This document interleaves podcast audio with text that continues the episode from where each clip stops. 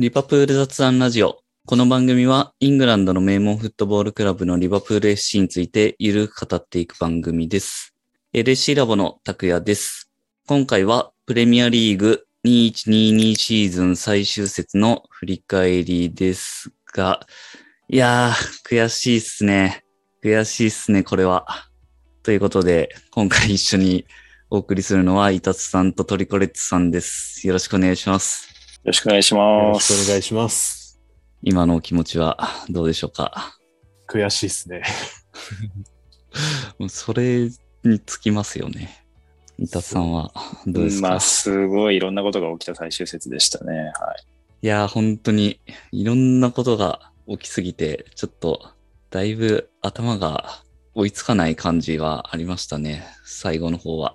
うーん、そうですね。本当になんか2点3点して、一喜一憂どころじゃなかったので、うん。なんかなかなか感情の整理がつかないですよね。そうですね。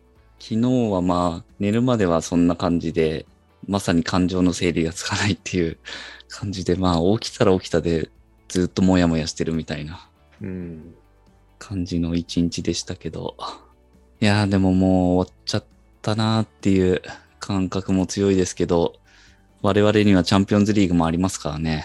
そうですね。それがやっぱり、まあ1819もそうでしたけど、それが救いというか、なんかこれでシーズン終わったら、それこそこのモヤモヤを次の、また新しいシーズン始まるまで持ち越すことになるので、そうですね。ありがたかったっちゃありがたかったですね、シエラ。うん。いや、もう天と地ですよね。うん。その結果も含めですけど。まあそんな CL も残ってる中ですけど、えー今回は最終節の振り返りということで、えーやっていきたいと思いますが、えっ、と、勝ち点1差で迎えた最終節ということで、だいぶなんか盛り上がりもすごかったですね、なんか。うん、まさかこの局面になるとはって感じですよね。そうですね。ずっとこの最終節まで行けばっていう、まあそのシティの相手がジェラード監督のアストンビラっていうところもあって、そういう話はよくしてましたけど、本当にそれが実現したかっていう感じでしたからね。で、まあ最終節は、えー同時キックオフということで、まあリバプールはね、勝つしかないっていうところだから、やることはもう全然シンプルですからね。まあ、シティも一緒ですけど、それは。まあでもそうですね。こういう時って、あのまあ結果出てから言うのもなんなんですけど、やっぱり往々にして追う側の方が、うん。まあ状況はシンプルですし、あのうんやりやすさっていうのは多分基本的にはありますよね。うん。まあただ、この試合に関しては、あの結構その試合中もサポーターの状況で、えー選手も確実に今の試合状況が分かってたじゃないですか。試合状況というか、高い上の情報が。そうですね。なのでまあなんか、そういう意味でちょっとなんか不思議な雰囲気でしたよね。うん。昔よりは、やっぱ、あれですよね。まあ昔はラジオとかうんでそうなんでしょうね。なんか今回もすごい古いラジオ聞いてた人一人いましたけど、言いましたね。大体みんなスマホ見てんのに、ラジオ聞いてて、チューニング合わせてて、ちょっとびっくりしましたけど。そうですね。うん。まあリバプールはそのスタメン見てもそうですけど、だいぶ満身創痍なメンバーで、えっ、と、サラーとダイクは結局ベンチスタート。で、オリギは、えーもう対談がもう発表されているっていうような状態になってましたけど、えー筋肉系のトラブルでベンチ外と。うん。これはまあちょっと残念でしたね。普通に見たかったなっていう。ちょっとこれが月が離れていく予兆だったかもしれないですね。なるほど、そういうことか。まあでもあるかもな。ベンチにはいてほしい存在ですよね。お守り的な。うん。まあ南野はベンチ入りしてましたね。それで。それでなのかわうかんないけど。、んそうなりますよね。うん。まあ出番はなしと。ですね。まああとはまあスタメン見て、チアゴは早めに休ませたいなって思ってたけど、なんかもう案の定っていう感じでしたね。うん。まあ、この試合、正直、優勝できなかったのも相当大きいですけど、チアゴが怪我してしまったっていうのも、なかなかに大きいですよね。いや、うん本当にそうですね。うん。うーんちょっとね、まあ後半のなんというか停滞ぶりというか、まあ難しい試合になってしまったのもやっぱりチアゴが前半で休んじゃったっていうところも、怪我しちゃったっていうところも結構あったでしょうし、この試合に関してはもちろんその来週の CL 決勝に関してもちょっとね嫌ですよね。うん。いやー、本当に、まさかここでっていうか、チアゴかーっていう感じでしたね。えーと、センターバックはコナテとマティプのコンビ。まあ、そのまま試合の話に行っちゃいますけど、コナテはやっぱちょっと疲れが溜まってたんですよね、きっと。うーん、そうかもしんないですね。ちょっとね相、当出ずっぱりですもんね。そうですね、確かに。それこそ、まあ、大工が怪我したのもあるし、うん。その前からね、CL とかはコナテで行ってっていうので、長い間出てましたからね、ちょっとやっぱこの試合は、あのフィジカル的なキレもそうですけど、ね、やっぱりメンタル的なキレというのか、集中力というのか、厳しそうでしたよね。そうですね。このし前の試合はすごく良かったんですけど、うん。ちょっとさすがに続くときつそうだったなっていう感じですかね。そうですね。まあ、あとはやっぱり、まあ、これは実際どのくらい影響したのかわかんないですけど、まあ、若い選手なので、この試合は、あのー特に重圧はかなりかかる試合だったでしょうし、そういった面もちょっとあったのかなとは思いますけどね。うん、なるほど。まあそのコナテがちょっと目測誤った感じで3分に失点というところでしたねう。ん。まあ、これは、あの、正直やっちゃいけないと思いますね。完全にコナテのミスだと思います。うん。いつだかのロブレンを思い出しましたね。そうですね。あの、やっぱこのレベルでセンターバックがあれだけ完全に被るプレーってなかなか見ないですよね。うん。伊達さんはどうですか？立ち上がりのリバプールの印象は？いや、まあ、この失点はそうですね。まあ、連戦の疲れってのもあるんですけど、やっぱり、一ミスも許されないプレースタイルなんだなっていうのはちょっと思っちゃいましたね。うんだ。からそれが連戦で成人でき不可っていうのをずっとかけ続けられてしまうのかなっていうのはちょっと、うん。まあ、懸念というか、まあ、ここまでできたわけですけど、うんえー、まあ、これで次の試合、この手がちゃんと挑めるのかっていうのはちょっと心配になっちゃいましたね。まあちょっと特別な雰囲気はでもありましたね。うん。まあその後、まあ勝たないとね、何も始まらないっていうところだから、リバプールとしてはもうガンガン攻めていくわけですけど、なかなかゴールは遠かったですね。多分相当シュート打ってましたよね。そうですね。前半だけで十何本とか多分打ってますよね。うん。すごいこう、わちゃわちゃした感じで、前がかりで言ってましたけど、まあ2点必要っていう感じでしたからね、この時点で。そうですね。まあなんかウルブズ側も結構隙はあったと思うんですけど、リバプールとしては何でしょうね。最終局面にうまく入れないというか、まあ、ウルブズこの試合、えーまあ5-3-2というか、守備維持は5-1-4みたいな感じ。で、結構前目にプレスも来てるなと思いましたし、そのアンカー、その分アンカーの脇、えっ、と、ウルブズ側のアンカーの脇は結構空いたりしてたと思ったんですが、まあ、そこまではボール進められるんですけど、その後の精度が合わなかったりとか、うん。えっ、と、ちょっとなんかタイミング合わなかったりとか、早く出しすぎちゃったりとかっていうシーンはありましたね。ですね。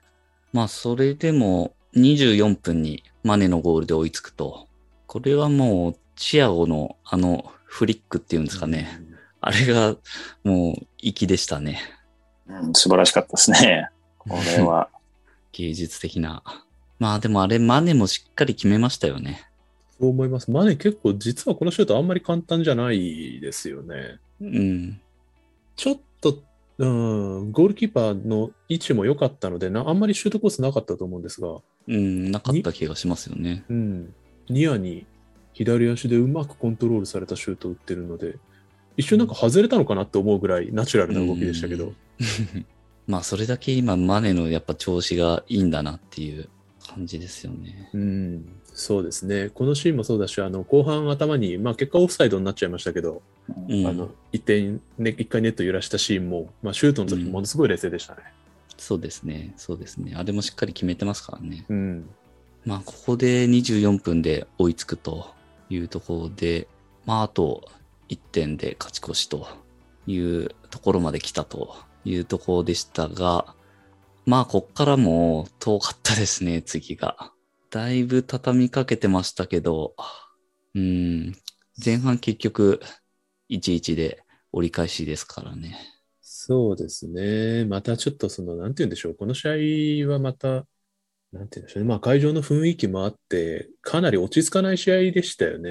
うん、うん。ウルブズにもかなりひっくり返されてチャンス許すシーンはもう多かったので、まあ、前後半通じてですけど、なんかうまくコントロールできたという感じではなかったですね。そうですね。だいぶ、まあ、見てる僕らもそうですけど、選手側も、うん、なかなか、なんていうんですかね、浮き足立ってるとまでは言わないけど、うんあんま落ち着いてプレーできてる感じはなかったですよね。そうですね。やっぱり、まあ、会場の雰囲気もあるでしょうし、普段よりちょっとなんか、生徒出ないとことかもありましたね。うん、ですね。まあ、シティ側が37分にアストンビラ先制してるんですもんね。これは、まさかアストンビラ先制するとはっていうね、エティハドで。まあ正直そうですよね。だってね、普通に言ったらまあ、5-0とかでうん勝っちゃう人たちじゃないですか。はい。そうですね。奇跡とか知らねえよって言って。うん、しかも、キーパーがいつものし、えっと、ナンバーワンキーパーじゃなかったですからね。アストそうですね。移籍後初出場のオルセンだったっていう、うん、ちょっと試合前にうわーって情報流れましたけど、そうですね。まあ、その中で先生っていうのは、うんまあ、びっくりしましたね。しかもあれなんですよね。シティって先制された場合の勝率がすごい低いみたいうな、ん。そういうデータもあったりとかしてたんで、もうでも、うん。まあでもリバプールがね、勝つしかないっていうのは変わんないから、前半終了時点では、えーリバプールが1-1、シティが0-1で負けてるというところで後半に行くというところですけど、あれか。前半の最後でチアゴが、えー、と下がっちゃったんですね。うそうですね。んこれが、なんか、新しくき見た情報だと、アキレス腱なんですかね。そうみたいですね。うん。なんかいろんな話出てましたけどね、ハムストリングとうか。ん。多分最新のが、まあ合ってるんでしょうから、アキレス腱なのかなってとこですけど、そんなにひどくはないけど、まあ時間との戦いだよっていう話ですよね。そうみたいですね。だからまあ、それを思ったより良かったっていうのと、どうなんだろうって本庁の記事と 2パターンぐらいありましたね。ですね。まあもだからう土曜日の話だから、なかなか厳しいですよね。今日、明日の検査でっていう書きっぷりでしたねう。ん。うんまあだから、チアゴのリカバリー能力次第というか、うん。そうですね。本当間に合ってくれって感じだけど。そうなんですよね。これ、ファビーニョとチアゴがいなかったらもう終わりだと思うんで。そうですね。うんですね。その二人が揃ったらめちゃくちゃ勝率高いみたいなそういう話うん。で、二人ともいないんかいっていう。いやーまあでももう、ここの場面は、みんなもうそれを心配してた感じでしたよね。うん。っていうか、まあ、一人の選手の怪我でこんなたくさん記事が出ないし、こんなにたくさん僕も読も読もうとしなかったですね。うん。そうですね。シチュエーション的に当然なんですけど。うん。で、まあ、チアゴの代わりにミルナーが後半入ると。うんうん。まあ、ミルナーもミルナーで、後半、あの、結構いい仕事はしてたとは思いますけどね。う。うんん。あの、まあ、実況とか解説でも触れられてましたけど、まあ、チアゴとは明白にキャラクターが違くて、ミルナーは、えー入ってからかなり相手のボックスの中とかにも飛び込むような動き見せてて、それはそれで結構チャンスにもなってたので、それは良かったかなと思いますけど。うん。で、えっ、と、さっき出てたマネーのゴールがオフサイド。まあ、ここで決まってれば、なんかもう少し気分的には楽になってましたけどね。うん、そうですね。一瞬でも順位表でシティを上回る時間が欲しかったですね。うんそうですね。結局だからなかったのか、その時間帯って。そうですね。そっか。そうだったか。逆転ゴール84分ですからね。そうですね。えーっと、リバプールのメンバー交代は58分にサラが入ると、ジョタに変えてサラ。ここはまあやっぱサラ出してきましたね。うん。まあちょっと、まあジョタ良くなかったかなって感じですかね。そうですね。マネーと対照的にジョタはちょっと調子がどうなんだろうっていう感じですよね。うん。やっぱりジョタ真ん中で使いたいですよね。うん。前も話しましたけど、ジョタ、マネ、ディアスだとどうしようっていうそうです感ね。じになっちゃいますね、やっぱり。この試合も、そのスタートからですけど、基本はディアスがやっぱ右でしたかね。えーマネは真ん中ですよね。そうですね。微妙ですけど、僕はなんかディアス左っぽいかなってすいません、ちょっと。っていう気もはいはい。まあなんかた。たまに入れ替わってるなっていう感じはそうですね。ありましたけど。入れ替わりが激しいので何とも言えないんですけど。そうですね。まあでも、いずれにしろ、ジョッタはまあ、真ん中ではないみたいなとこですかね。そうですね。確かに。まあ、ジョタがあの右サイドとかで張っててもちょっとしょうがないので、かなり中入ってくるプレーが多いので、うんうん。まあ、その辺で、えっ、と、マネ以外の2人のポジションはかなり流動的ではありましたね。ほん58分にサラが出てきたと。で、フィルミーノもその後入ってますよね。そうですね。えっ、と、いわゆるファイヤーフォーメーション化するタイミングで、うんうん。そうですね。ケイタに変えてフィルミーノ。で、そのあたりだったと思いますけど、コーチヒニョが2点目を入れるというので、なんと、0-2になるっていうね、エティハドが。うん。うんうん。正直来たと思いましたね。うん。これは、ちょっとさすがにそこまでは予想してなかった展開でしたね。うん。そうですね。僕はあんまり本当に期待してなかったんですけど、ちょっとはい。色気出ちゃいましたね、ここは。うん、いや、しかもコーチーニョなんだっていう。そうっすね。しかもあまり見ないようにしてたんですけど、さすがに気になって見たらめっちゃいいゴールじゃないですか。う。うんん。うん。ちょっと夢の瞬間でしたね。夢でしたね。コーチーニョらしい感じのいいゴールでしたよね、あれ。う。うんん。そこで、ねああいうとこで切り込んでからニア打つの、コーチーニョっぽいなと思って、う。うんん。ちょっとジーンときました。ですね。いやー、02は夢見ますよね。うん。うん。感染こっちがリードできてなかったのが痛かったですけど。そうですね。でも、ゼロに聞いて、すごい吠えてたお客さんいましたよね。あの、こっから行くぞみたいな観客席抜かれてましたけど。そうですね。まあ、でもなんか僕としては、なんか、まあまだリードはできてなかったですけど、多分、うんまあなんかこのまま繰り返していけばどっかでゴール入るだろうと思ってたので、はいはい。ので、本当に、その時からはもうだいぶ、あの、エティハドの方を気にしてましたね。うん。うん。まあ、これ、コーチーニョの2点目69分だから、20分ぐらいあるわけですもんね。その、リバプール的にも。うんうんうん、そうですね。まあ、そこで1点入れればっていう。で、シティは2点でも足りないわけですからね、引き分けだと。っうん。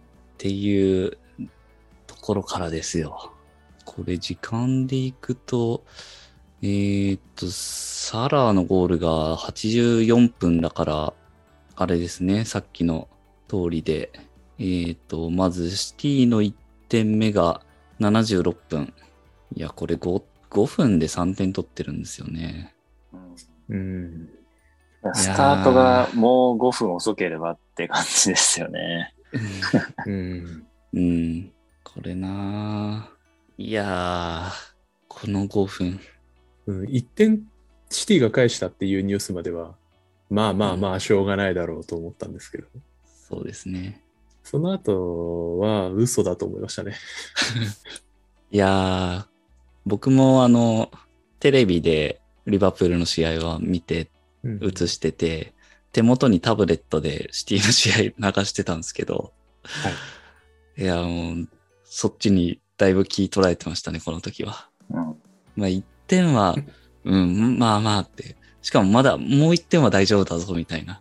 うんうん。だから、このやつが76分だから、あと15分ぐらい ?15 分ぐらい耐え、耐えて1点はまだ大丈夫っていう。まあなんかいけそうじゃないですか。うん。そうですね。いやー、ってまだ思ってたんですけど、いけるいけるって。で、そのうちにリバプールがね、点取ってくれればっていうとこだったけど、2点目が早かったっすね。これで同点になってもう完全に流れが、あー、みたいな。なんかそっからはもうなんか、この短時間で2点取られたってことは次ももう時間の問題だなってちょっと思っちゃいましたもんね。うん。そしたら案の定っていう感じでしたけど。いやー、これは。その1819の時も、シティ先制されたじゃないですか、確か。はい。で、その後何、5点ぐらい取ったんでしたっけ、シティ確か。そうですね。そうですね。その時の希望の打ち砕かれ方もやばかったけど、はい。なんか今回はなんかよりきつかったですね。うん。もうちょっと希望が大きかったので。2点差までいったからなっていううん。ところだな焦りも出るだろうし、うん。なんか89分とかに1点返して終わりみたいな、普通そういう展開だろうなと思ったので。そうですね。シティ先制されたら勝てないってどこのデータだよっていう。うん、まあ、だからそういうのひっくり返したからこそのタイトルってことですよね。いやー、まあ、すごいですよね。よく 3点取ったなって正直思いますけど。うんいうん。やまあ僕は絶対褒めたくないですけど、まあ、全部スーパーゴールだった気がしますね。そうですね。まあ、ビラ側の守備もどうなんだっていうのは思いますけどね。うん。まあもう、ここまで頑張ってくれたんで何とも言えないですけど。うん、そうですね。なんか夢見ただけでちょっと僕はすごい頑張ったなと思いますけどね、アストンビラ。いや、まあ、アストンビラは本当によくやってたと思いますよ。0-2にしてるんですから。うん。その後、なんかあの、リバプールの試合見てて、すごい湧いたシーうん。ンあったじゃないですか。この後の時間帯で。うん。はいあれって僕ちょっと見てないんですけど、なんか VAR でお取り消しになったんでしたっけ？オフサイド。いや、完全な誤報なんじゃないですか？あ、完全な誤報。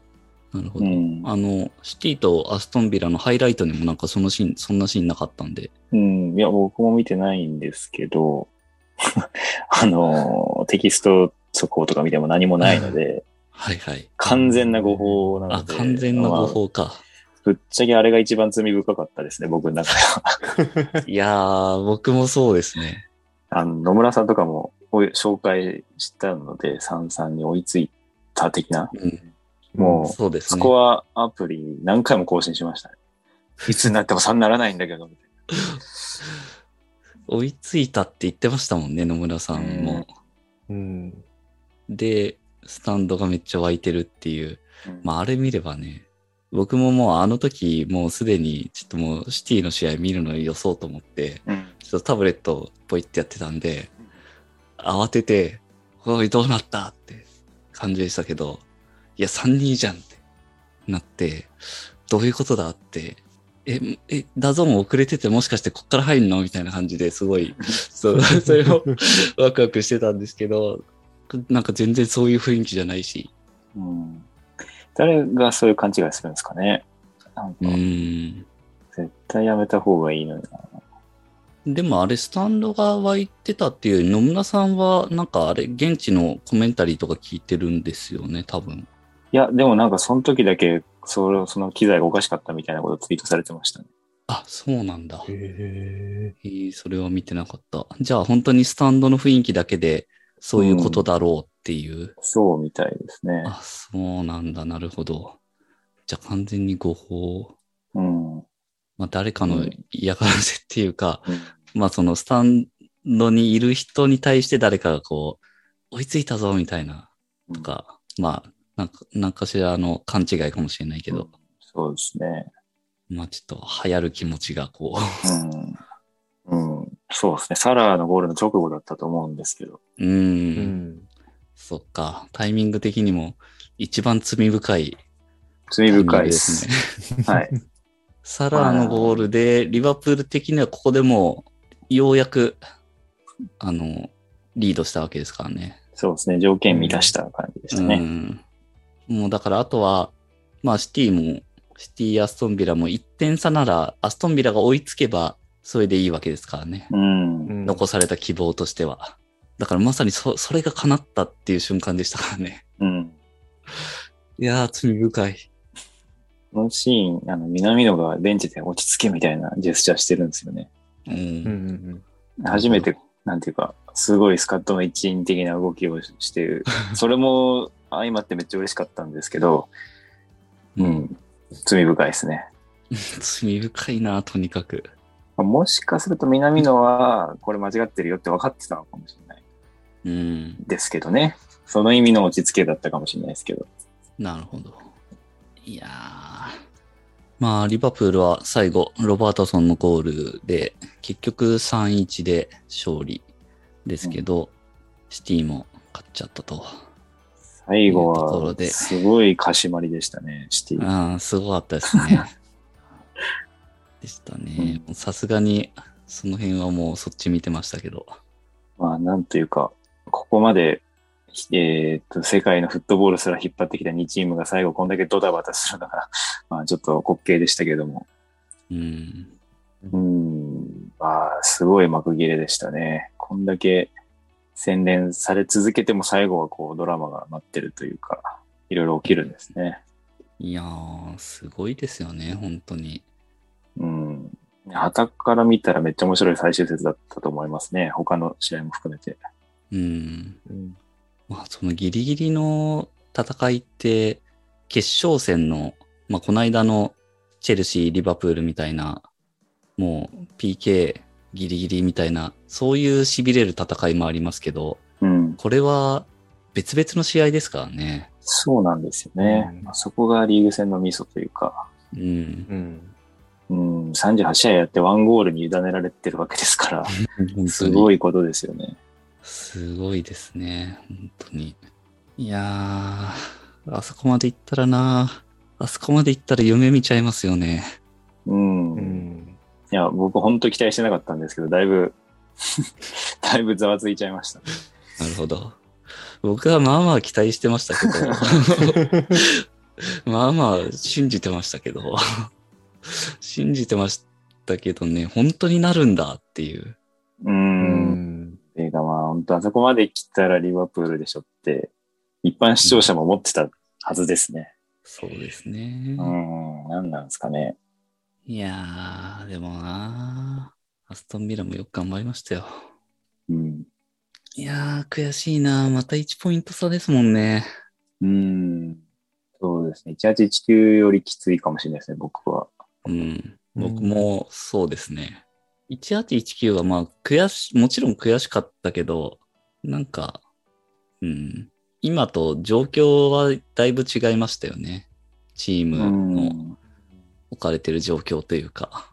まあまだあの頃はちょっとチャレンジャー的なところもあったし。うんまあ、それに直接対決で負けてたんで、まあ、しょうがないっていうのはわかりますけど、今回は結局、取りこぼしいかに少なくするかの争いになってしまったので、うん、まあそこに持ってかれちゃったって時点でまあ負けなのかもしれないですけど、うん。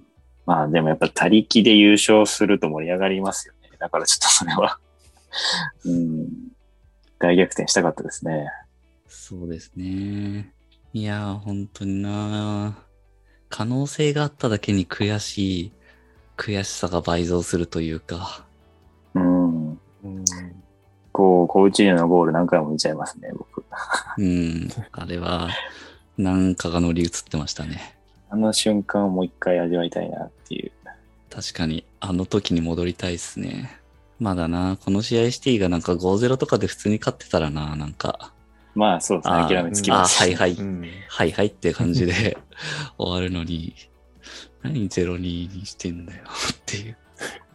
うんなんかもう殺すなら一思いに殺してくれよって感じですけど、まあ、楽しい最終節でありましたけどね。勝ちたかったけど。なんかもうこんなのそうそうないんだろうなっていう。まあ、そうとも言えますね。いや、勝ちたかったですけどね。優勝したかったですけど。ちょっと、何を良くすればいいのかが結構あんまり見えないので難しいところですね。でもこれはやっぱその4冠目指す代償というか、うん。だいぶそこの部分での最後の最後の疲労というか、コンディション的なところで、やっぱりちょっと調子落ちている感じでしたもんね。5月入ってから。うん、まあ、それでもスパーズ戦以外はよくやりましたけどね。そうですね。まあ結局スパーズ戦勝てなかったの大きいですね。やっぱう。り。うんん。まあ、確かに2試合スパーズと2引き分けですから、うんそこ。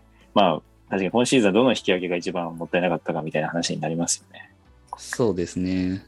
まあもう結局、今のこのリバプールとシティの状況って勝ち点積み上げるっていうより、いかにマイナスを減らすかっていう、うん。もうそっちだと思うんで、結局負けてマイナス3、引き分けでマイナス2なので、それを、それがどう、どこだったかみたいなことですよね。うん、そうですね。まあ前半の方、だいぶもったいないのありますけどね、今見ると。うん、まあ、個人的にはホームでブライトンと引き分けたのが一番もったいないですね。そうですね。それは、そうですね。これ2-0で勝ってましたからね。うんう。ん。まあ、あとは年末に負けたレスター戦ですかね。うん。うん。これ今見返すとサラが PK 外してたんですね。うん。うん。そうですね。この辺はな、ちょっとコロナ含めたマネージメントっていう感じも割とありましたね、時期的には。ここでスパーズ、レスター、チェルシーで勝ち点を落としてるんですよね。うん。スパーズ戦がコロナで結構いなかったんでしたっけ？そうですね。う。うんん。スパーズ戦とチェルシー戦はだいぶいなかった記憶がありますね。逆によく引き分けたっていう感じですけど。う。うんん。チェルシー戦も2-0でリードしてましたからね。そうですね。うん、あと、は、結構、なんかさっき、あの、日程表というか、あの、結果のやつ見てたんですけど、割と、えー、直近の2、3ヶ月ぐらいに関しては、3点差以上での勝利ってのがほぼないですよね。うん。うん。なんとなく僕、それも結構あるなって気もしてるんですよね。それは余裕余裕が生まれにくいというか。んんまあ、1点差だと、うん、最後まで気を使いますしね。そうですね。まあ、で、2点もちょっとわかんない部分あるじゃないですか、やっぱり。うんうん。でも3点は、だいぶ、あの、セーフティーリードというか、っていうところですけど、で、シティ見るとやっぱすげえ点差あるんですよね。うん勝つ時の点差が。その辺が割と、なんか余裕を生んでんのかなっていう気もしてて、まあ、特に過密になればなるほど、そう、そういうところで、まあ、ちょっと休ませられたりとかっていうところが、まあ当然やりやすくなると思うんで、うん。その辺がなかったですよね、やっぱ終盤戦で。なるほど。まあ、でもカップ戦2個最後まで勝ち残ってますからね。そうですね。なんか、なので、うん引き換えって感じはちょっとしちゃいますよね。そうですね。なのでまあ、それはやっぱりさっきも言った4冠目指す上での、うん。またハードルになってくる部分なのかなっていう感じですよね。4冠か。まあ、なかなかそれ自体がないことですからね。うん、なんかうん今シーズンがこの感じで終わったことを考えるに、ああまだ終わってないですけど、このリーグ戦がこの形で終わったのを考えるに、ちょっとなんか現実的じゃない気もしますね。4冠って。うん。ああ、そもそも。はい。それはもうリバプールに限らず、うんうんまあプレミアリーグどのチーム、マンチェスターシティでもそうですし、シティも結局、この人、リーグ戦1個じゃないですか。うんまあ、FA カップは準決勝、FA カップも CL も準決勝までは残ってますけど、えーその辺でどうしてもまあ、特にこのコロナの状況もあるし、選手繰りの厳しさはリバプールはありましたよね。そうですね。でだいぶうん選手層充実してるとはいえ、はい。そうですね。そうなんですよ。あの、一時期リバプール、こんな選手層になるとはっていううん。時期があったじゃないですか。ベンチからもうサラー出てきたりとか。うんう。ん。でもまあ最終盤にかけては、それこそまあ金属疲労の溜まった、うん。えーダイク、ファビーニョ、あサラーあたりに負傷が連発して、うんっていう、まあ、試合数の多さと、まあ、リバプールの戦い方の弊害、うん。まあ、ファンダイクは下げられないとか、ファビーニョは変えられないとか、っていう中で、まあ、必然的に出てきちゃった面はあるのかなと思います。そうですね。まあ、本当の意味でのローテーションはやっぱなかなか難しいですよね。特に中盤。盤とかは。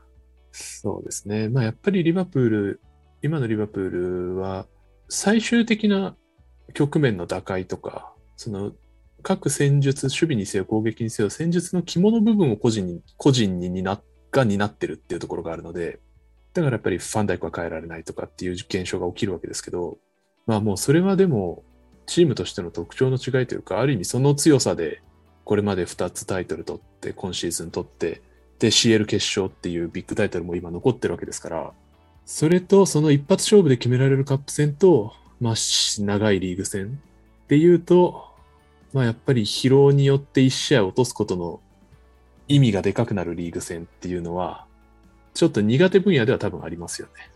その辺がな、まあ、あとちょっとどうしても大きかったなと思わざるを得ないのは、サラーがやっぱ帰ってきてから調子が上がらなかった。うーん、そうですね。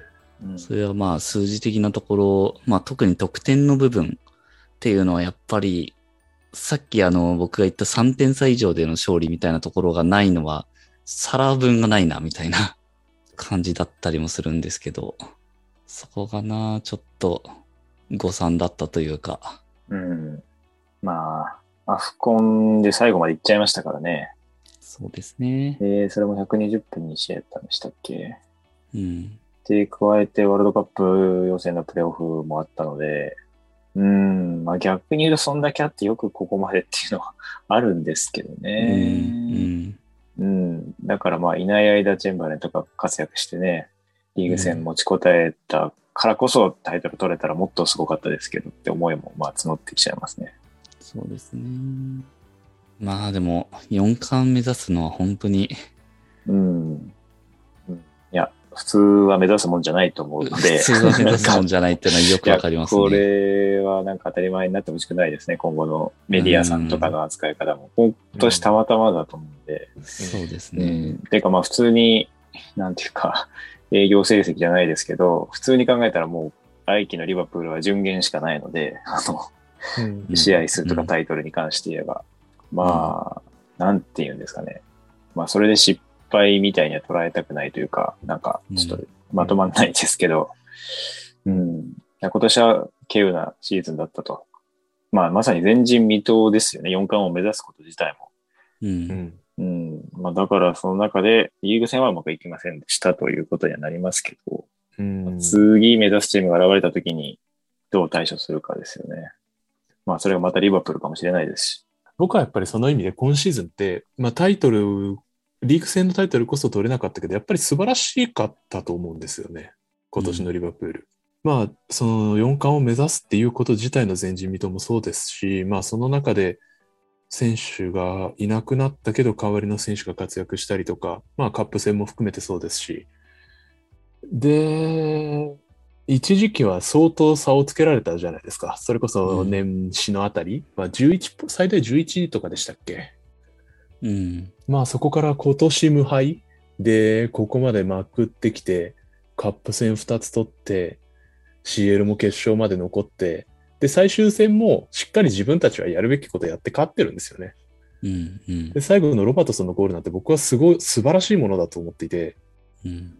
まあ、ある意味でもうだいぶ、なんか多分観客のリアクションとかからしても厳しいのかなっていうような選手は感じてたと思うんですけど、まあその中で最後、あの、相手のブロックの中、サイドバックが走り込んでシュート決めるっていうのは、ある意味リバプールの魂みたいなものをあのゴールは見たと思いますし、その人繰りも厳しい中で、まあ、マチェスターシティだってもうめちゃくちゃな強いチームですから、それに対して、まあ、勝ち点1差で敗れたとはいえ、逆に勝ち点1差までいったっていうのは、誇るべきことでもあると思います。うん。だからなんか、多分、それこそ来シーズンとか、まあ今季はリーグは取れなかったねみたいなことを言われちゃうと思いますけど、決して失敗ではないと思いますね。ですね。まあでも本当に最終的に今シーズンどうだったかっていうのはもう次の試合どうかっていううん。次の試合の結果でもうめちゃくちゃ変わりますよね。そうですね。本当そうだと思います。本当に。これがもう勝てればカップトレブルうんっていうことで、まあリーグはわずか届かなかったけど、それでもまあね、さっきトリコさん言ってたけど、やることはやったっていううんと。ころだから、もう素晴らしいシーズンだったってなるけど、チャンピオンズリーグもし万が一負けることになると、まあちょっといろいろ評価は変わってくるだろうなっていう感じ。まあ、特にその、さっきから出てる4冠を目指すべきなのかみたいなところうん。っていうのは今後にすごい影響を与えるんだろうなっていう感じですよね。うん。そうですね。うん。だからまあ、試合数の限界ですよね。そうですね。言ってチャンピオンズリーグまだ増やすみたいな案が決まっちゃったらしいですけど。うん。うん。まあだからより多くの人にチャンスを与えるっていう意味とも捉えられますけど、まあ、まあやっぱ普通目指すもんじゃないってことですよね。まあもう現実的にここ数試合でファビーニョ、ダイク、サラで昨日のチアゴっていう、もう明らかにその蓄積されたものでうん。そうですね。怪我につながってるっていうのがもう出てるわけですから。うん。これがだからね、リーグ戦、まあ変な話ですけど、早々にもう目がなければそこまで無理させずに CL 決勝にあの温存して臨む、ベストメンバーで臨むっていうのが、まあ多分やってたわけだと思うんですけど、その辺がやっぱ難しいところですよね。うん。まあもうん。こういうのは全部結果的に、うん。いや、そうなんですよね。だから、まあ、それ議論しがいがあるところだと思いますけど、うーん。まあ、だから最初からチアゴ使わずにウルグスに勝てると判断できたかどうかですよね。そうですね。うんあれもうん、ね、勝ちに行かないわけにもいかないというか、うん。まあそのギリギリで勝てればいいんでしょうけど、結局、結果論なので。うん。まあ、うん。まあ、だからもっと贅沢言うと、南野とかカップ戦で活躍しましたけど、カップ戦決勝でも活躍できるクオリティを持ってると、うん、まあ、よりスカット的な余裕が持てるわけですけど、そんな選手はベンチに置けないよねっていううんジレンマですよね。確かに。ですね。うん。それがしかも、センターバック、中盤、フォワード、一人ずついないと多分無理だと思って、こんな手までちょっと疲れてるっぽいので、うん。うん、厳しいというかで、すねう。ん、やっぱり4冠は 狙ってできるもんじゃないので、うん。まあ確かにリーグ戦1ポイント差で負けるの2回目で本当に失敗感ありますけど、そもそも今回は4冠を目指すみたいな前人未到のことが起こったので、うん。しょうがないとは言わないけど、うん、まあ下を向く必要もないのかなって思っとけばいいんじゃないですかね。という感じですかね。ねうんああ、でも本当にこの、えっ、と、65試合ですか、シーズンで。マジっすか。半端ないっすね。いや、うんそりゃこうなるわっていう。うんしかもね、ただやればいいだけじゃなくて、か勝たないといけない試合がそれだけあるっていうそうなんですよこね。とですからね。うん。リーグ戦だってね、一つの引き分けも許されないぐらいな感じで、まあ、ね最初からスタートしてるわけだし、うんうんなかなかですね。まあもう試合数も、そのスカッドの充実度とか、もう多分もうある意味リバプールは飽和状態に来てて、うん。多分戦術の完成度的にもそろそろ今のメンバーだと飽和してると思うんですけど、それでまあある意味、なんて言うんでしょうね、一個の今シーズンがまあまだ終わってないですけど、何らかの区切りというか、集大成的なところに、おそらくなっていくんじゃないかなっていう気がするんですよね。なので、まあこの飽和状態を抜け出すために、抜け出すというか、にからさらなる成長を望むのであれば、おそらく、なんか大量のお金を投入するか、えー戦術的な新しいものを導入するうんっていうことに多分なると思うんですよね。他にも選択肢もしかしたらあるかもしれないですけど。うん。うん。なるほど。それはまた話しがいがあるテーマですね。そうですね。来シーズンどうしたらいいかっていうの そうは、ですね。相当いろんな考察ができると思います。それは来週以降やりましょそうですね。う。いやー、まあでもいろいろ見えてくるものはありますね、やっぱ。まあでも、まだあと1試合ありますからね、僕らには。うん。うん。いや、もうこれ全力ですね、本当に。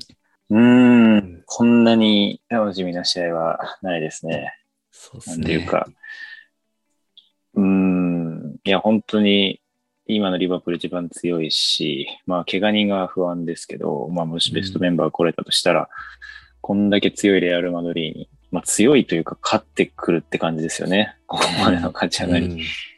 どっちの決勝力が勝るかって感じですよね。確かに。それを見届けたいですけど、まあ、シティとの宇宙一の大一番も、まあ、結局競り負けてすごい悔しい思いをしてるので、まあ、楽しみうん楽しみって言ってるけど、最後、良い形で終わりたいですね。当然ですが。本当ですね。うん。めちゃくちゃ勝ちたいです。めちゃくちゃ勝ちたいですね。寿命をちょっと譲ってもいいぐらい。そうですね。いや、わかります。なんかいろんなもの捧げたくなりますよね。うん捧げたいです昨日ね。もウルブズに来年6勝ち点6上げるからって思ってました。いいや、僕もチアゴに自分のアキレス腱捧げたいですよ。やー、本当に。いいいいですね。僕も捧げます。いや、もうでも、本当間に合ってくれっていう感じですね。ここまで来たらやっぱその、強いリバプールで戦ってほしいですようね。ん。今シーズン強かったリバプールのメンバーで。うん。そうですね。悔いは残したくないですね。うんうんそれで負ければまだあれだけど、そうなんですよね。うん。そこに至れなかったらちょっと、その残念感は強いなっていうとこなんで、うん。ちょっとその 続報は注目ですね。うん。まあ、一週間の休み、本当に久しぶりなので、うん。うん。まあ、それが悪影響しないといいですけど、本当にいい方向に転んでもらうことを願うばかりですね。うん。うんまあもう緊張感はね、途切れることないはずだし、うん。まあ余計勝たなきゃっていう気持ちは当然強いと思うし、そうですね。なおさら、リーグを逃したことによってモチベーションはあるでしょうから。ですね。うん。そうですよ。そうですよね。そうですね。いや、レアルは最近結構生ぬるい試合ばっかやってるんで、こう言っちゃ失礼ですけど、うん。シティ戦以降はもうリーグ優勝マジでダラダラしてるだけなんで、それが悪い方向に転がってくれることを祈りますけど、監督が世界で一番リバプール相手に油断しない監督なので、ちょっと、そうですね。うん。いや、もう本当に、もうその呪縛から解き放たれた、は解き放たれたいですね。うん。うん。うん。まあ、何にせよ楽しみですね、決勝戦が。ですね。はい。じゃあまあ、今回は、プレミアリーグの最終節。まあ、本当に悔しい、悔しい2位で終了ということになってしまいましたけど、うん。まあ、まだシーズン終わったわけじゃないので、引き続き、チャンピオンズリーグの決勝を全力で応援していきましょうというところですかね。はい。ぜひ皆さんの意見、感想なども、えーツイートしてもらえると嬉しいです。YouTube や Spotify、Apple Podcast など聞いているデバイスでのフォローもよろしくお願いします。質問箱に、えー質問もあの募集していますので、ぜひそちらもお願いします。この番組はリバプールを日本一応援するのが楽しい欧州サッカークラブにというミッションで運営している LSC ラボがお送りしました。それではまた次回。